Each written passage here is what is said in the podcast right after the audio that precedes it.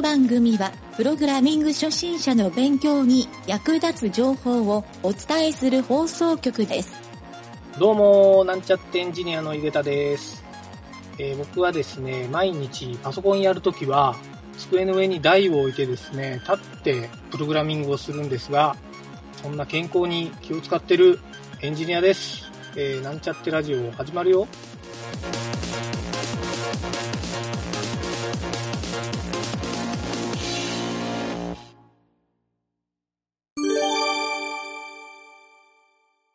ワンポイントアドバイスのコーナーです。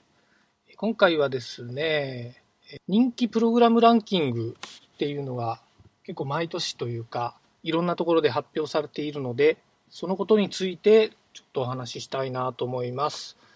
人気プログラムランキングっていうのを見たことない人もいるかもしれないので、ちょっとご紹介するとですね、えーちょっと3つほど例を挙げますね。トップ5をちょっと読み上げてみましょうか。まずですね、これはあの日経テックさんの、えー2018年プログラミング言語実態調査というのがあってですね、ここのランキングがですね、1位、えー C と C++、2位が JavaScript、3位が C シャープ、4位が Java、5位が Python という結果ですね。で、続きましてですね、えー続きましてですね、これは Tubi というサイトですね。これちょっと海外のサイトなんですが、この世界で注目されている言語ランキング、2020年の3月、かなり新しいですね。えここのですね、トップ5は、1位が Java、2位が C、C 言語ですね。3位が Python、4位が C++、えー5位が C シャープ。かなり C に偏ってますね。はい。えー続きましてですね、今度 GitHub がですね、えー、Octobers っていう、えーちょっとサイトを、ページを作ってまして、そこの2019年に発表してるベスト10があるんですけど、そのうちのベスト5を言いますね。1位が JavaScript、2位が Python、3位が Java、4位が PHP、5位が C シャープ。はい、とりあえずちょっと、もっと他にもいっぱいあるんですが、とりあえずこの3つをちょっとご紹介したんですけど、まずですね、このランキングを聞いて、まあ同じものが入ってるなっていうのもあったりするんですが、必ずしもちょっとそういったランキングの順位で1位が同じということではないっていうのがよくわかります。はい。10位まで見ると、あの、結構傾向みたいなのが見れたりするんですけど、結構よくこういうの雑誌とかでも発表されているので、注意して自分なりに読み取ってみるといいかもしれないですね。はい。それからですね、このランキングとかをですね、見てみると、実際にこう年代が違うとかですね、いろいろとこう集計方法が違うっていうことがあってですね、まあ、一概にこれがいいっていうとか、こうまあ信用できるとかできないとかっていうふうな見方をするのではなくて、まあ、いろんなこう串出しをしてみるっていうような見方をするといいのかなというのをちょっと説明したいんですが、一つはですね、日経さんの、日経テックさんのランキングとかで言うと、これは採用ページ、まあ、世の中であの、就職斡旋とか採用ページとかの、そこの募集要項に書かれている、えーこういうエンジニアの、こういうプログラム言語が得意なエンジニア募集って書かれているような、そこで実は言語を、えー判別してですね、で、たくさんのその企業の採用ページからランキングを生成してたりする形なんですね。はい。で、2B さんの海外サイトなんですが、えーこれはですね、Tubi さんのは、実際にこうエンジニアにアンケートを取って、そのアンケートの集計をしているというふうなので、まあ、仕事で使ってるかどうかっていうのは関係なくて、趣味でやってる場合もあるかもしれないですね。はい。で、GitHub さんに関しては、あの、ソースコードが、そうですね、ウェブサービスにちょっと偏ってる傾向があるので、ランキングもほぼウェブプログラミング言語になってるかなと。まあ、今時といえば今時なんですが、そういったところでもし全然こう自分がやろうとしているプログラミングの世界とジャンルが違うのであったら、このランキングは全くミスマッチになってきてしまうので、まあ、こういったランキングはある意味参考になるんですけど、その背景をしっかりと読み取っていくっていうのが重要なのかなというふうに考えられます。はい。とりあえずですね、えー、自分のやりたいことや目的に合ったプログラム言語をしっかりと身につけるっていうのが大事ということを、えー、このランキングとかを通して覚えておきたいと思います。はい、今回は以上になります。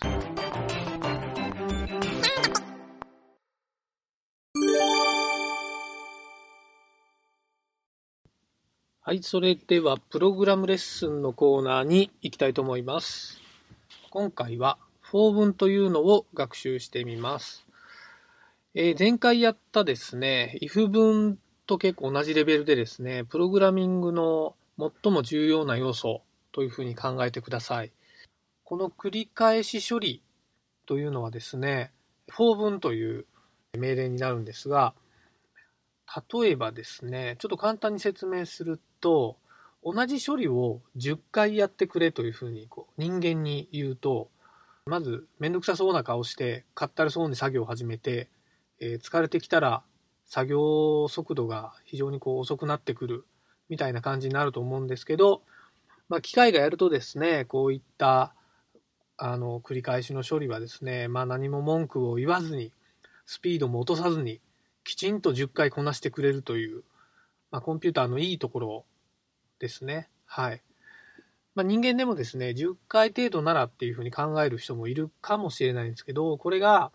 100回やってくれとか、1000回やってくれとか、まあ、1万回、10万回みたいに桁がどんどん増えていった時に、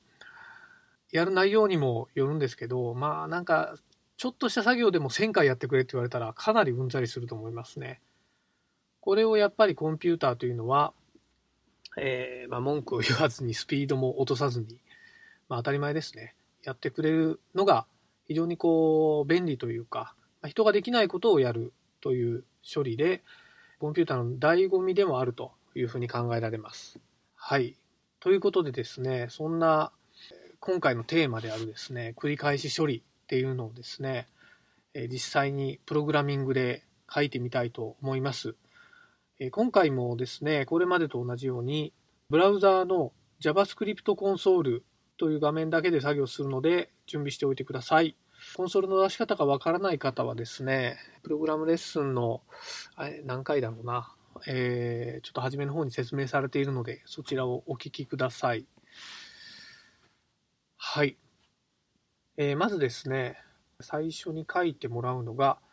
ブラウザーのもうコンソール画面に基本的に次のプログラムを書いてみましょう。for、for 文ですね。丸括弧の開始。var、半角スペース。i イコール0、セミコロン。i、大なり10、えー、右の方が大きい大なりですね。で、セミコロン。i プラスプラス、丸括弧の閉じ。で、その後ろに中括弧を書いて、以前書いたコンソール .log で、丸括弧で i、丸括弧閉じ。で、中括弧も閉じます。はい。このままですね、エンターを押すと、0から9までの数字が画面に現れたと思うんですが、いかがでしょうか？えー、現れてない人は、ちょっとプログラムの書き方がおかしいかなと思うので、見直してみてください。ちょっとプログラムの書き方がわからないという方は、えこのラジオのホームページの方を見てもらうと、ブログのページにですね、サンプルプログラムを載せているので、そちらを見ながらやってください。はい。それでですね、ちょっとこれを、プログラムをですね、ちょっと理解してもらいたいんですが、まずですね、基本的に、えー、最初に書いた for 文ですね。for っていう命令。これがまあ繰り返しの基本命令なんですけど、for の後に丸括弧が来て、その後ろに中括弧が来るっていう、この構造をしっかりちょっと理解してもらって、それぞれ丸括弧と中括中括弧の中に入ってる文面をですね、理解してもらえると、これがですね、繰り返し処理という for 文の基本構造になります。はい。今日はちょっとここをですね、えー、集中的に学習していきたいと思います。ちなみにですね、あの他の方が作ったプログラムとかで、最近はちょっと Python とかの影響もあって、中学校ですね、えー、省く、えー、書かないっていうような方もいらっしゃるんですけど、えー、初心者の人はですね、ここの、え中学校ですね、書いたり書かなかったりするとややこしくなるので、基本的には全部書いてもらった方が間違いがありません。なので、え書かないということも可能なんですけど、できるだけというか必ず書くように癖づけてください。なので、この番組ではですね、中学校を必ず書くように指示しています。はい。まあ、同じことがあの if 文でも言えるんですけど、はい。基本的な構文は似たような感じだというふうに理解してもらえばいいと思います。はい。それでですね、まずあの丸括弧の中の部分から、まあ、i イコール0とか、i 大なり10とか、i プラスプラスっていったここのとこですね。ここをちょっと解説してみたいと思います。まずですね、これ、日本語に直すと非常に分かりやすくなるんですけど、最初にですね、変数 i というのに0を入れます。はい、0からスタートするっていうことですね。で、i が大なり10っていうことは10より小さい時、10より小さければ、この条件ですね。この演算子というか条件。まあ、ここの中はですね、if 文が入っているような状態になってるんですね。で、i が10より小さければ、この条件を満たしている時に、後ろの中括弧の中を実行すると。で、実行した後で、えー、i っていうのが、さらに実行されるんですけど、この i っていうのはですね、えー、このプラスプラスの部分は、プログラムではですね、インクリメントっていう風に言ってですね、えー、1を追加する、数字の1を追加するっていう、まあ、1足していくっていう、えー、まあ、階段上に処理をするっていう意味なんですけど、結構ですね、4分とこれはセットで使うことが多いので、覚えておくといいと思います。ここはですね、i イコール i プラス1っていうのと書くのと同じになります。はい。まあ、そう書いてもらっても構わないんですが、基本的にはもうインクリメントで書く方の方が圧倒的に多いと思うので、これを書き慣れてもらった方がいいかもしれないですね。はい。ちなみに、i マイナスマイナスって書くことをデクリメントっていうふうに言います。はい。インクリメントとデクリメントですね。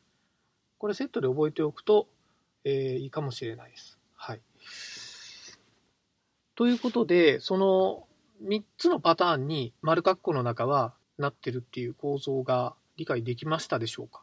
これが理解できると、あとは後ろのプログラムの中に好きなプログラムを書くということなだけなんですが、今回はコンソールログという、まあ、画面に表示する命令を書いただけなので、0から10よりちっちゃい値、まあ、これが9になるんですけど、表示をして、繰り返し表示をするという命令をしているので、え結果的に画面に0から9が表示されるというふうになる。これがまあ for 文ですね。繰り返し処理と言われるやつですね。はい。ここでですね、あの、書いてもらったプログラム自体はそんなに難しくはないんですけど、僕がちょっと今までの経験上ですね、えー、プログラム初心者の人がよくミスをするポイントというのをですね、今から6つ挙げておきます。ちょっとそれをですね、頭に叩き込んでいただきたいなと思います。はい。まず1番目はですね、丸括弧の中の書き方ですね。今説明したので、えー、その通りは皆さん書けると思うんですけど、いざ自分がプログラミングをしようと思ったら、これがなかなかスムーズには書けないのが初心者の方ですね。はい。まあ、当たり前なんですけど、えー、ここでですね、さっき僕が説明したような日本語に直して自分で丸括弧の中が理解できるようになると、非常にこう、ミスは少なくなるという感じがします。はい。まあ、どういうミスかというと、まあ、この書き順ですね、構造の最初に i イコール0って書いた、で、次に i が10より小さいっていうふうに書いた、この順番が逆になるとか、えあとはですね、それぞれ必要なセミコロンの位置が1番目と2番目の書き方のとこに代入と条件の後ろにはそれぞれセミコロンが必要なんですけど、インクリメントの後ろにはセミコロンがない状態なんですね。こういったあのセミコロンのいる、いらないっていう書き漏れとか、書いちゃいけないとこに書いてるっていうようなやつとかですね、えー、あとはまあ条件のところの書き方が、ちゃんと if 文の構造にちゃんとなってないとかですね、えー、まあ、インクリメントとかの書き忘れ、まあ、こんなのがミスとしてよくあるパターンですね。はい。これが1つ目です。2つ目はですね、これはあの初心者じゃなくてもよくあるんですけど、この条件の書き方次第で実は永遠に終わらないプログラムというのができてしまうんですね。はい。まあ、よく言われるのがこれ無限ループっていうふうに言われるんですけど、無限にループを繰り返して、プログラムをこう強制終了しないと実は終わらなくなるので、パソコンがこうハングアップした状態になってしまいます。はい。とんでもない状態なので、無限ループはまバグの中でも一番タチが悪いというか、もちろんこれをですね、本番などでやってしまうと、えー、利用しているユーザーが、のパソコンがハングアップしたりするようなこともありますね。はい。まあそういうこともですね、簡単に作れてしまうというのも覚えてもらいたいんですけど、この無限ループにならないように、ちゃんと、え条件を入力する、えー、きちんとこの for 文の命令を書くというふうに心がけるようにしましょう。3つ目、えー、3つ目はですね、丸括弧と中括弧っていうふうにこう書いてるんですけど、このプログラムがちょっと複雑になってくると、この丸括弧や中括弧の中でさらにそのいろんな、まあ、丸括弧も中括弧もいろんな括弧で増えてきたり、するようになるんですね。変数が入ってくると、あの、角括弧っていうんですかね。はい。とかも入ってきたりするので、ここら辺がですね、えー、まあ、いりこ状態というかですね、まあ、複雑にこうなってくるので、確実に開始して閉じるっていうのが、まあ、忘れてしまう場合があるんですね。はい。開始してるけど閉じがない場合は、もちろんプログラムとしてはエラーになるし、書き方によっては、新たなバグを生んでしまうというか、全く違う処理が実行されてしまうようなこともあり得るので、ここのですね、書き方は非常に注意をしていただきたいなと。はい。もちろん、あの、ここの書き方次第で無限ループにもなるということも含めてですね。はい。えー、4つ目がですね、この条件の部分ですね。はい。丸括弧の中の2番目の部分ですね。ここに何を書けばいいかわからないっていうこれはですね、慣れてもらう以外にはないんですけど、この基本構文の、サンプルのプログラムのがですね、まあ、僕の経験上も含めて、ほとんどこの形で、今回は10より小さいというサンプルなんですけど、まあ、このな値が小さいっていう、この値のところを変えるぐらいで、まあ、変数にしたりとか、えー、まあ配列のレングスっていうんですけど、個数にしたりとか、まあ、そういったそこぐらいしかまあ変えるところがなかったりするのでこうじゃない構文を書こうとすると途端に複雑になったりですねあの初心者の方はそもそもこの構文を無視する傾向があるので、まあ、できるだけこの通りに書きましょうというのが今回の勉強の一つのポイントですね。はい。えー、次に5つ目ですね。で演算の、え大なり、まあ、小なりの時もあるんですけど、とかですね、以上以下。はい。これをですね、ちゃんと区別して書くことと。今回は、えー、i 大なり10っていうふうに書いたので、実は i が10の時は、i は10より小さいっていう時は、i が10になったら条件満たされないっていうことなので、実行されませんね。なので、9で止まってる状態になるわけです。これを i 大なりイコール10って書くと、i は10以下っていうふうになると思うんですけど、この場合は10も含まれることになるんで、0から10というふうになります。はい。これよく考えてもらうと、0から10の間で処理をするということは11回処理をしているので、10回処理をするんであれば、1からスタートして10以下にするか、0からスタートして9以下にするか、みたいなところをちょっと区別してもらった方がいいかなと。はい。でちょっと次の6番目と今のが重なったりもするので、えー、ちょっと6番目も一緒に言いますね。6番目はですね、えー、今回のサンプルはですね、i に0を最初代入したんですけど、これはですね、0スタートっていうプログラムの結構基本的な処理なんですけど、0からスタートするっていうのをちょっと癖づけてもらった方がいいかなと思って、あえてこういうサンプルにしてます。まあ、1からでもいいんですけど、まあ、場合によっては1からに必ずしなければいけないようなプログラムもあるんですが、えー、ほとんどの場合が、例えば10回やるときは0から9、えー、20回の場合は0から19っていうような、ちょっと普通のこう数字をだけを見てると気持ち悪いですが、プログラミングをしてる、慣れてる人にとっては当たり前の状態になってる。このゼロスタートの状態をちょっと慣れていただければなと思うので、えー、今回のサンプルはそういう形にしております。はい。えー、まあちょっとですね、ここなんでゼロスタートがいいのかっていうと、まあいろんな理由はあるんですけど、僕の場合はよく使うのは、配列とか扱うときに、配列の一番最初って0番っていう値になるんですね。はい。キーが0番というのからスタートするので、えー、配列が10個入ってる状態だと0から9の状態になるんですね。その場合に、4分のその変数の i の部分ですね。これを合わせておくと非常に都合がいいという形になるので、ここはですね、そういう形で進めて覚えていただければなと思います。はい。ちなみにちょっとこのサンプルを見て気になる人もいるかもしれないんですが、なぜ変数の i を使うかっていうのはですね、これはあの多くのプログラミングの教科書とかを見ると、大体が4分にはこの i っていう変数が使われてます。はい、実は僕もこう、なぜ i が使われるのか。実はこう、4分の中に二重構造で4分4分っていうふうに、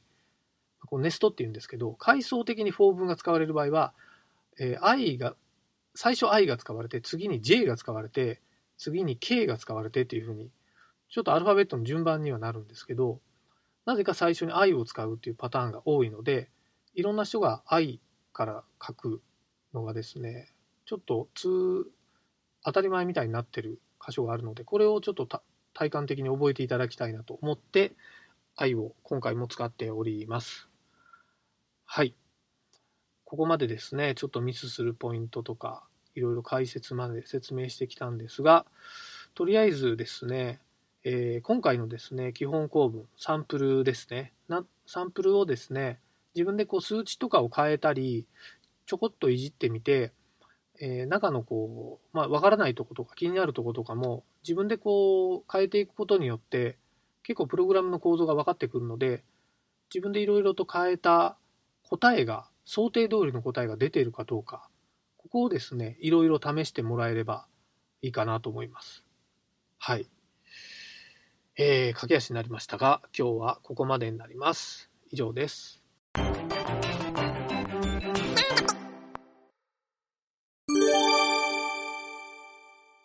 はい、それでは質問のコーナーに行きたいと思います。今回はですね、僕からの質問をちょっと入れていきたいなと思います。先ほどのプログラムレッスンのコーナーで、法文の中に使っている変数で、なぜこう i とか j を使うのか、まあ、i が基本ですね。なぜ i を使うのかっていうふうに、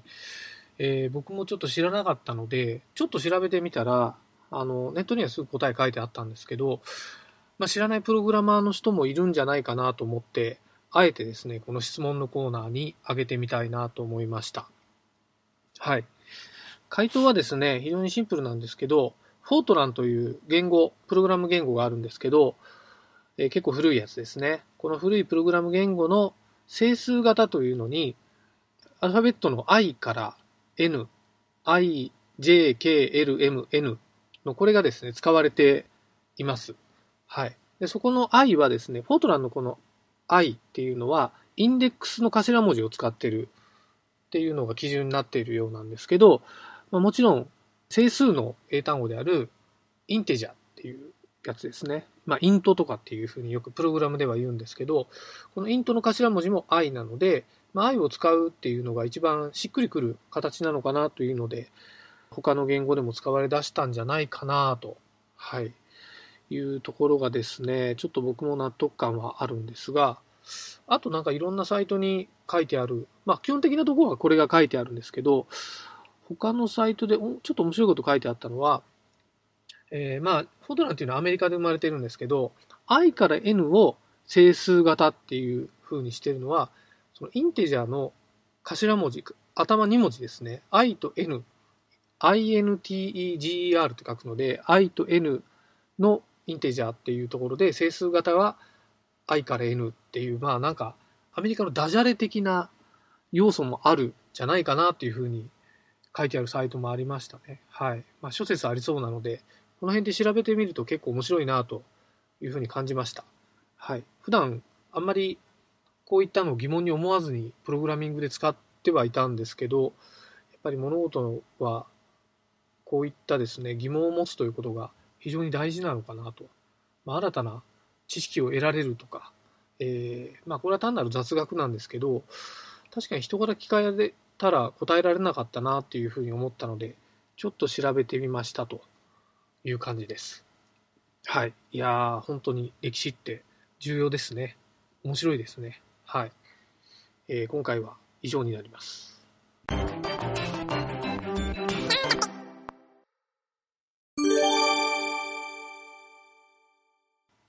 はい、それではトライアルのコーナーに行きたいと思います。今週はですね、先週にちょっと引き続きですが、UI についていろいろ話してるんですけど、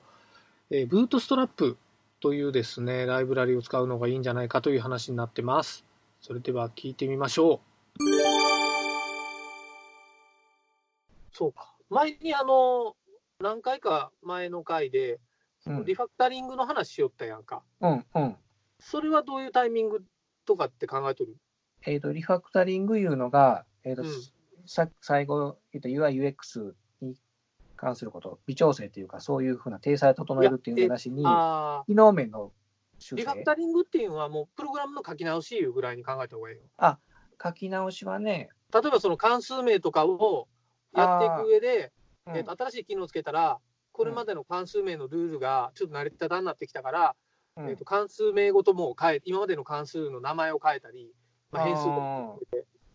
だからプログラムの構造タイムを変えたりする場合もあるやんか。そういうのを含めて、プログラムの見直しをするのを、うん、結構リファクタリングっていう作業でやることはあるかな。えっ、ー、とね、今のところは、えーと、うん、さっき3つ言うたろ、えーと、抽出機能、うん、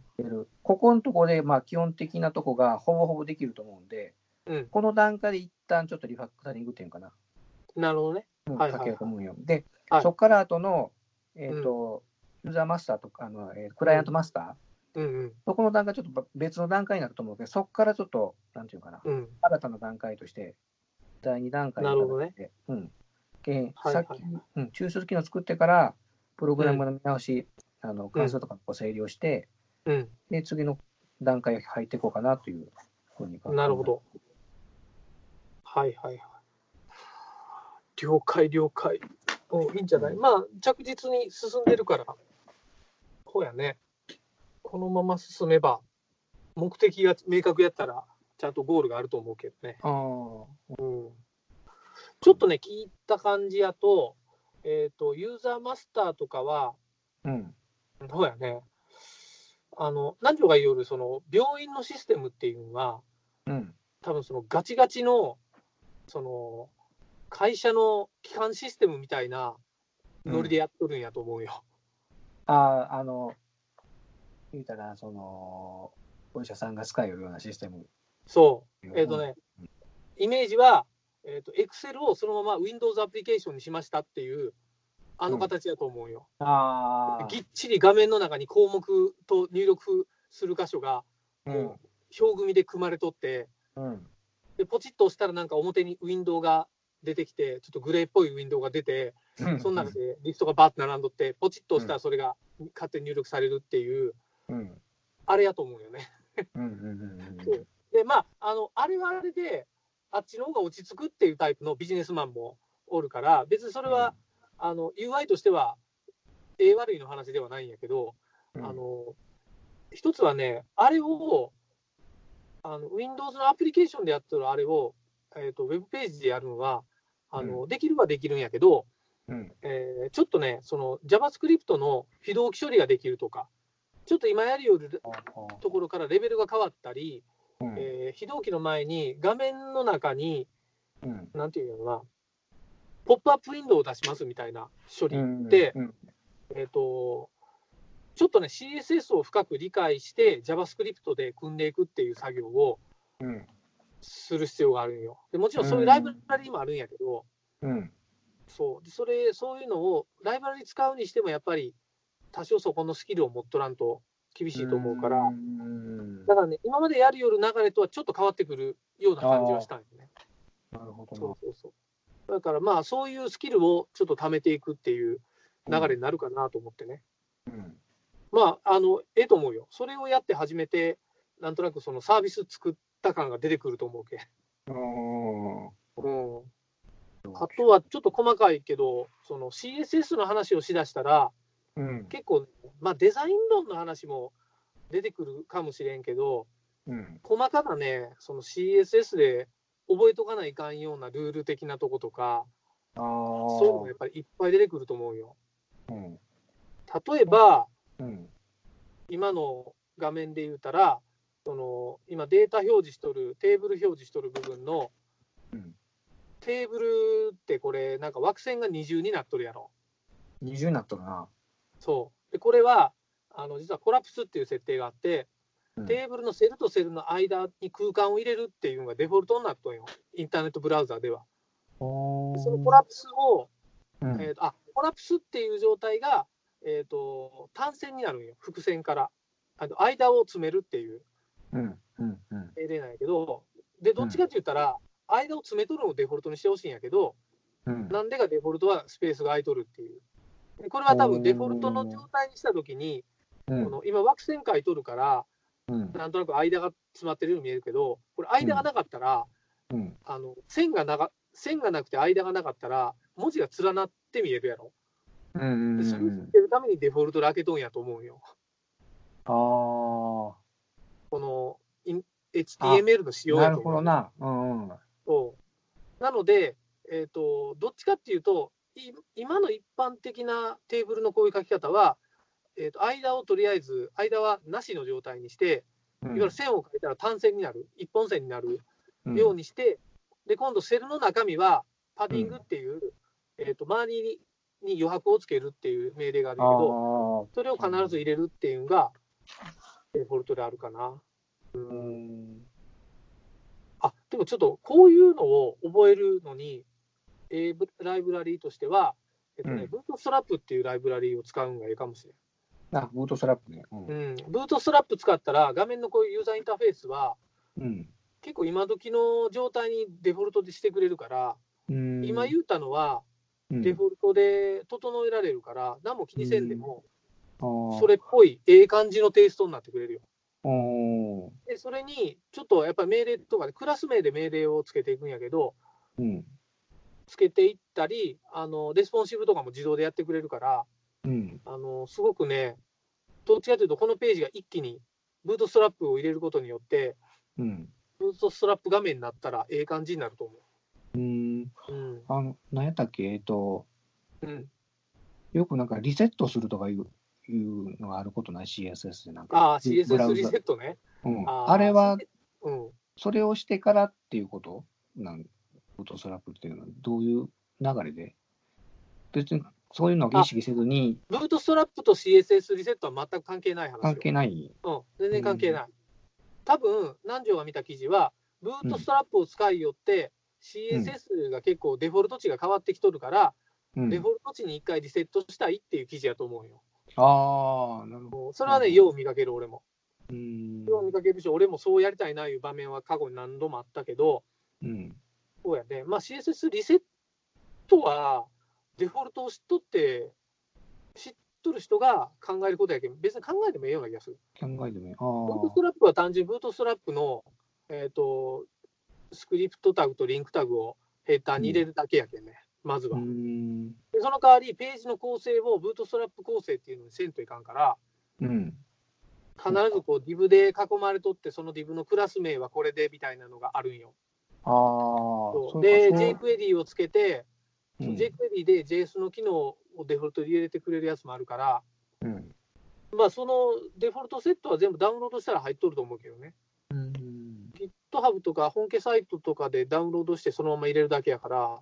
うん、そんなに難しいもんでもないし。そうやな。ただちょっと画面の構成を、ブートストラップって、一番上にヘッダーバーみたいな、えっと、ナビゲーションバーっていうのが存在するんやけど、うん。そこにこうタイトルログを入れて、メニューのリンクを入れてみたいな、うん。あの、うん要あるそのホームページの一般的な構造うんを作っていかんといかんからね。うん。うん。まあ軽く、本当はそれを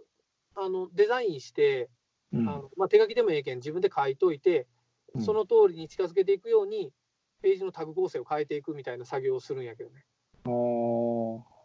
俺もあんまりそこのデザインとか、ちゃんと自分で、あんまこれがええっていうの持ってないときは、もうブートストラップに任せて全部やるよったけん。うん。うん。ブートストラップも、確か最新が出たんかな？バージョン、これまで4、俺メインで3使えたんやけど、4になって、今5が出たんかな？出たぐらいの時期。だと思う。一応もう、ちらっと